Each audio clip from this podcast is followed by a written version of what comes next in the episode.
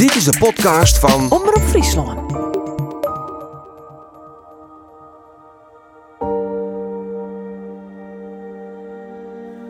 In 1979 stekken fjouwe Frieske jonkerels de oceaan oer op een vlot, de Sterke Jerke. De fjouwe man, Leo van de Ploeg, vaak paling neemt, Frits Riemersma en de broers Guus en Chris Zwijgman binnen Wraadnijs.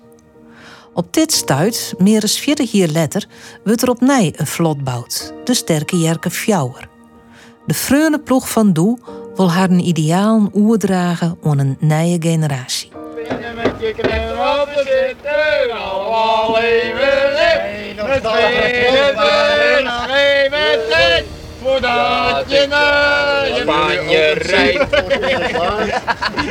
De fjouwman had in 1979 opnameapparatuur mooi en maakt je opnames onboord. Maar die opnames en een interview met Guus Zwijgman en Frits Riemersma, de twee oceaanbedwingers die nog libje, ha ik, Geertje de Vries, een reconstructie maken van die legendarische reis. En eh, toen hebben we met z'n vieren hebben een paar van die heerlijke tijgerbiertjes gedronken, weet ik nog wel. Dat waren van die biertjes, er zat zo'n kroondop op, die kon je met je handen losdraaien. En daar hebben we wat van gedronken. En toen waren we niet te veel natuurlijk, maar ik weet nog wel we lichtelijk waren aangeschoten. Dit is de podcast Sterke Jerke Treien, een oceaan van dreamen.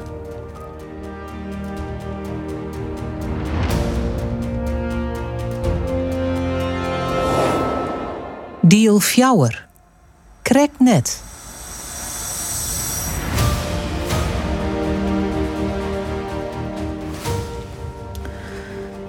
Vlot druwt in het Caribisch gebied mooi op de Golfstream en de Wien richting het Einddoel. Het is intussen al december.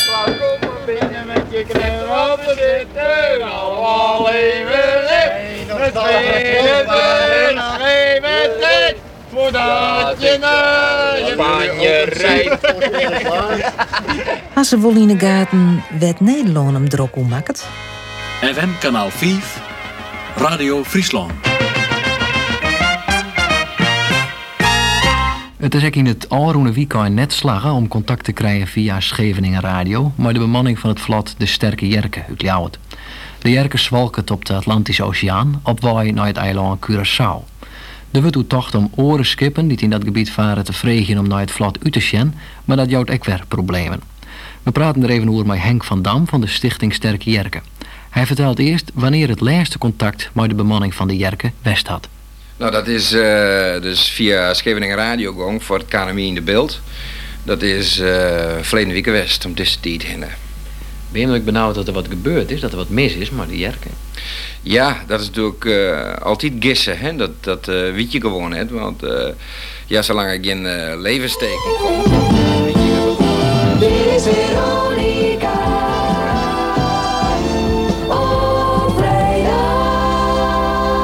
En wij beginnen met een bericht van de Sterke Jerke. Het begint er somber uit te zien voor dit vlot.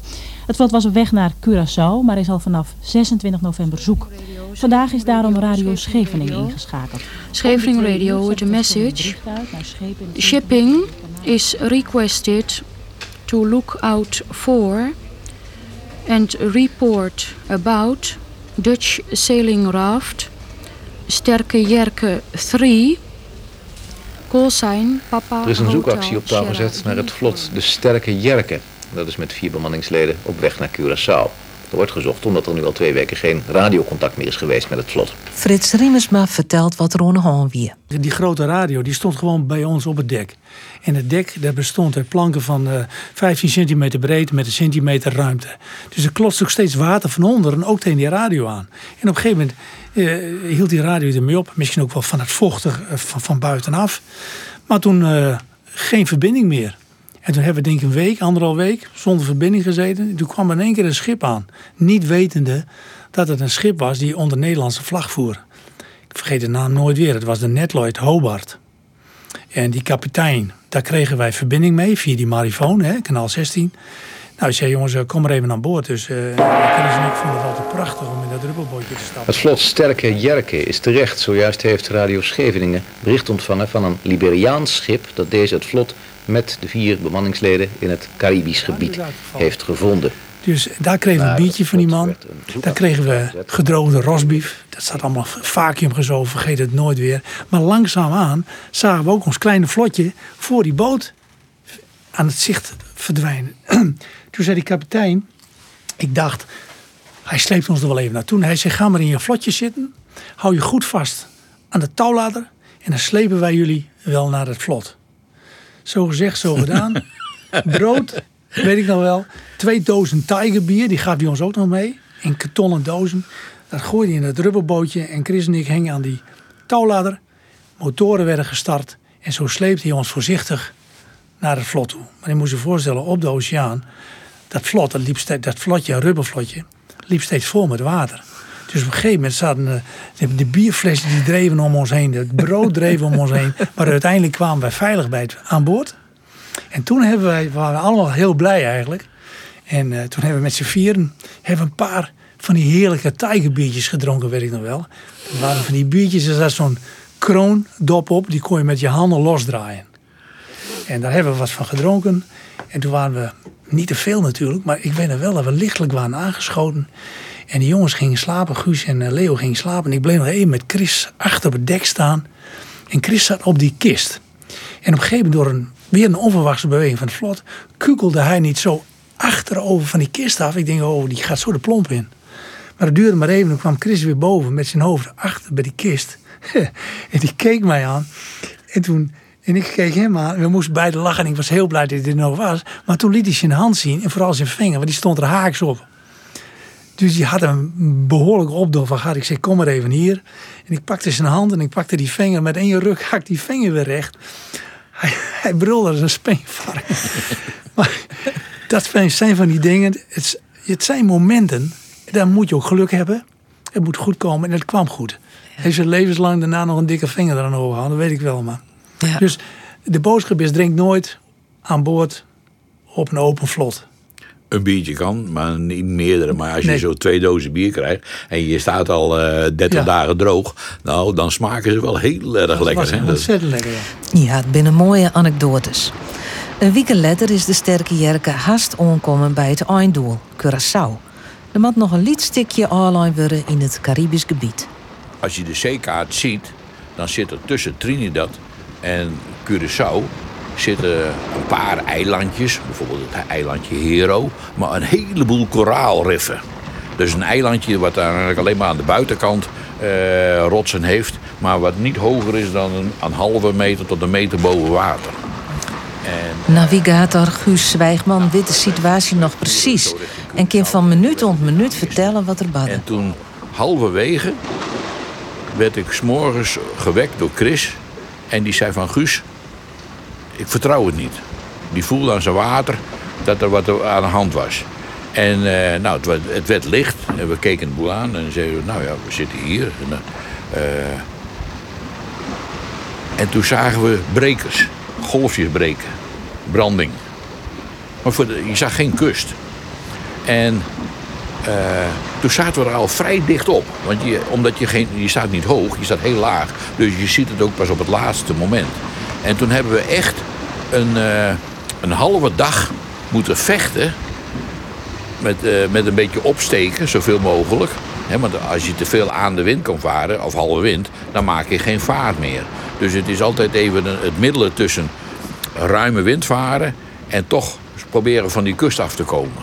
Nou, en dat hebben we echt zo'n 12 uur liggen te spartelen om van die kust af te houden. Nou, toen hadden we de schrik goed in de benen. Dus we zeiden, weet je wat, wij gaan even wat verder uit de kust varen. Dus we gingen nog een stukje noordelijker.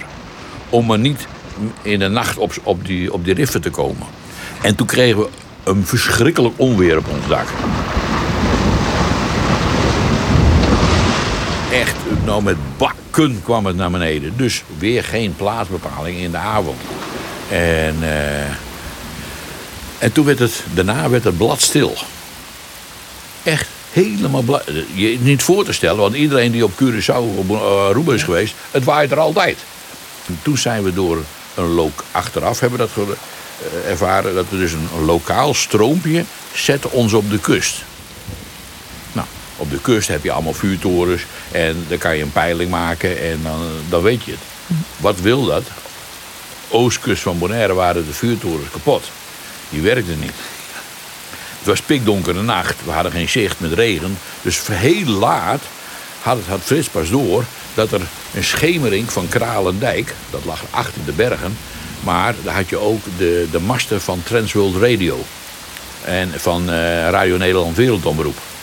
Dat waren hele grote masten met allemaal rode lampjes. Die stonden ook in de kaart. En toen wij dus eindelijk een positie konden bepalen waar we precies waren, zaten we al helemaal in een baai. Dus zaten we eigenlijk al bijna op een rotsen. Dus het was eigenlijk, eh, nou, op het moment dat wij dus door hadden dat we in nood zaten. Ja, wat is nood? Het was heel relaxed, door bladstil weer. Maar we zagen door de verrekijkers eens die spuiters op die kust. Hè. Wat hadden we graag gewild dat daar een zandstrandje lag waar je zo op kon, schuiven. Maar dat was het niet. Het was allemaal, eh, nou maak je maar klaar voor, eh, voor de klap. Radio Nieuwsdienst verzorgd door het ANP. Het vlot Sterke Jerke, waarmee vier Vriezen onderweg zijn naar Curaçao, is gisteravond vastgelopen op de noordkust van het eiland Bonaire. De bemanning heeft Het vlot de Sterke Jerke, dat in augustus uit Harlingen vertrok voor een lange zeereis naar Curaçao, is bij Bonaire gezonken. De vier bemanningsleden zijn ongedeerd en hebben inmiddels per vliegtuig Curaçao. De Friese bemanning, bestaande uit de gebroeders Zwijgman, Leo van der Ploeg en de bioloog Frits Riemersma, zijn tot op 60 kilometer van Curaçao gekomen. Delta staat in het zicht van Curaçao op een ratskust van Bonaire stranden, wie op 1 augustus El noticiero es sobre la balsa Sterke Yerke III, que salió el 1 de agosto de Holanda rumbo a Curazao con cuatro tripulantes de Friesland, provincia del norte de Holanda. Wij, eh, wij deden eerst al onze overals aan. We hadden van die oranje eh, overals, overlevingsoverals. Laten we dat eerst aan doen. Dat hebben we gedaan en we spraken af, jongens, we springen er niet af. We blijven bij elkaar. Want het vlot is sterk genoeg gebouwd. Frits Riemersma vertelt. En we moeten erop hopen dat hij ons daar bovenop die rotsen zet. Want wat Guus net al eerder vertelde, we waren bij een van die eilandjes voorbij gevaren. En er stond een coaster bovenop de rotsen. Dus misschien gebeurt ons dat ook wel, dat die die golven ons optillen. Want zo woest was het daar. Nou ja, dan, eh, dan komen de eerste golven eraan, die pakken dat vlot op. En die, eh, da- die, dat vlot dat dendert dan over de eerste koraalberokken rots heen. Nou, met donderend geweld natuurlijk, en dat duurt maar even. De volgende golf komt eraan en die dendert bovenover ons heen. En dan weet ik nou heel goed, we hadden elkaar bij de, bij de broekspijpen vast. En steeds als zo'n golf over was, eh, Guus, Frits, Chris, Leeuw, zijn we er nog? Ja, we zijn er nog. En huppatee, voor hij gezegd had, kwamen de volgende er ook alweer aan. En zo hebben wij daar, denk ik, nou ik schat een uur, anderhalf uur voor die rotskust liggen eh, eh, denderen. Maar we hadden geluk. Uiteindelijk kwam dat vlot op een soort plateautje te liggen. Tegen die steile rotswand aan. En toen konden we met elkaar een beetje afspreken van jongens, het vlot wordt wat rustiger. Het was volgelopen met water natuurlijk. Maar misschien kunnen we hier eraf springen. En toen moesten we onze positie bepalen van eh, waar kunnen we het beste op die rotsen springen, wanneer en, en hoe. En wie gaat het eerst? En wat nemen we mee? Dus die, dat, dat gesprek was wel heel goed onder elkaar. En ik weet wel, Guus en ik zijn volgens mij beide nog in onze eigen buis gedoken. Daar heb ik nog, nog, nog dagboeken snel uitgehaald. Daar heb ik hem in overal gestopt. Maar totdat ik eh, tot, de, tot de hals toe in het water stond, ik denk, en, en een klap kreeg. Ik denk, nou moet ik maken dat ik hier uitkom. Anders raak je bewusteloos. En toen was ik eruit. En toen hebben we ook besloten, laten we onze kledingtonnen, maar ook die tonnen waar ons filmmateriaal in zit, laten we die eerst voor ons uitgooien, de rotsen op. Nou, dat hebben we keurig netjes gedaan. Niet weten dat sommige golven zo gigantisch hoog waren, die namen die tonnen en dezelfde slepen mee de zee in. En sommige die werden vlak voor onze neus geplet tussen koraalrots en het vlot. En dat was voor ons ook een waarschuwing van jongens, kijk uit, als we springen, dan moet je goed het goede moment uitkiezen. Dus we waren echt aan het tellen, 1, 2, 3, en dan kon je springen. Maar was je te laat, dan landde je er ook tussen. Dat gebeurde s'nachts rond half twee, hè? 1 uur, half twee. Donker. Hartstikke donker. Ja. Schiermanetje erbij. En eh, toen zijn wij één voor één gaan springen. En ik Waar het gong eerst? Ik sprong eerst. Ik denk, nou, ik moet het maar doen en dan zien we het wel. Maar ik, ik weet wel, eh, het was vlijmscherp, die rotsen. Maar aan de andere kant, de, door de scherpte gleed je ook niet uit. Kon je ook wel goed blijven hangen. Gleed je niet terug. En zo had je met die jongens, ja, hier kun je het beste springen, wachten op het goede moment. En zo zijn we achter elkaar aan van het vlot gesprongen, als het ware. Op die vlijmscherpe rotsen.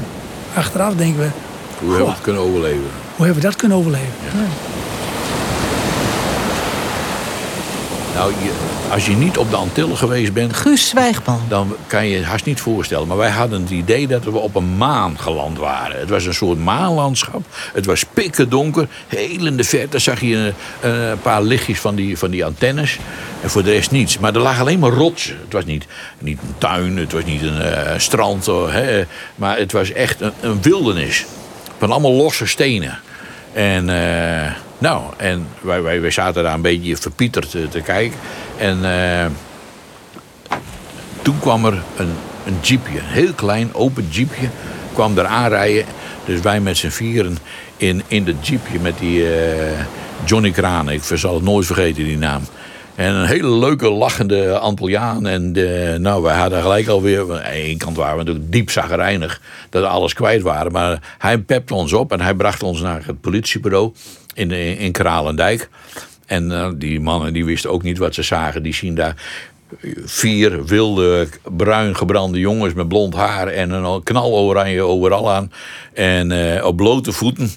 En eh, nou, daar zaten we dan eh, op het politiebureau te registreren. Want we moesten natuurlijk voor de immigratie moesten natuurlijk even vertellen wie we waren. En eh, nou, toen, eh, wij stonden dus alleen, eh, alleen maar in ons onderbroekje en, en, en die overal. Nou, daar kwamen de eerste Friesen, die daar ook op het eiland woonden, die eh, kwamen ons al kleding brengen. Een t-shirt en een korte broek en, en een sandalen. En nou ja, en toen, dan, dan raak je dus eens in de moed van. Bergen, we gaan, we, gaan, we gaan het alsnog halen, we gaan hem redden. De bemanning van het vlot de Sterke Jerke, dat voor de kust van het Antilliaanse eiland Bonaire is gezonken, hoopt dat het vaartuig kan worden geborgen. De vier Friese bemanningsleden waren gisteren op Curaçao. Vandaag zouden ze terugkeren naar Bonaire om te proberen het vlot weer boven water te krijgen. De Sterke Jerke ligt op ongeveer 20 meter uit de kust in ongeveer 60 meter diep water. Als de berging lukt, willen de vier alsnog van Bonaire naar Curaçao zeilen. In augustus is het vlot vertrokken uit Harlingen. Het werd meerdere keren bezocht om de Jerkenweb op wetten te krijgen, maar het slag het net. Op 12 januari keert de bemanning waarom naar Nederland. Het is een gekkeboel op Schiphol.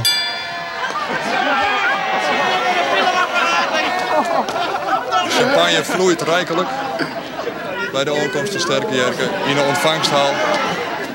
Bij de protte supporters die van alle jaren bij de bus komen binnen. Wacht je. Ja jongens, Henk even naar de kant.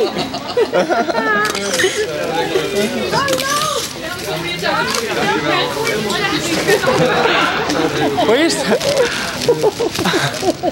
Bedankt voor alles. Hey, bedankt man. Hoi jongen. Hoe is je jongen? Goed? Ja, best je. Hoi. Goed gaan? Ja, prima. Oké. Hoe is het? Mooi. Goeie reis, hè? Ja. We binnen meer dan 40 jaar verder. Chris Zwijgman en eh, Leo van Ploeg binnen net meer. Nee. Frits Riemersma wel, Guus Zwijgman ik. En je zullen altijd de, eh, dat avontuur met eh, de sterke jerken, dat, dat kleeft on je namen. Ja. Altijd. Is dat een last of een lust, Riemersma? Ja, dat is een, eh, een mo- moeilijke vraag. Eh, ik zeg vaak wel tegen mijn vrienden en familie: mijn leven is, is heel erg veranderd.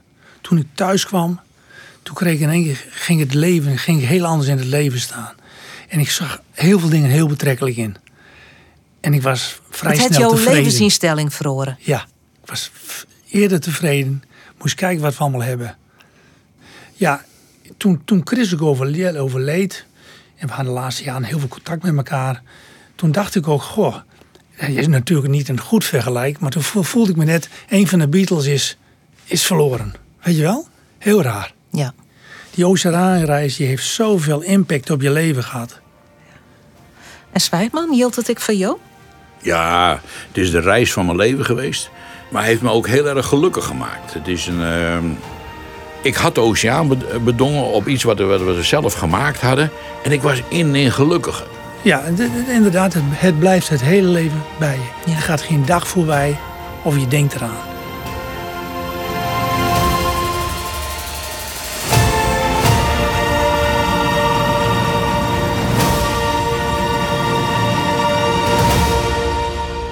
Dit wie het laatste deel van de podcast Een Oceaan van Dreamen.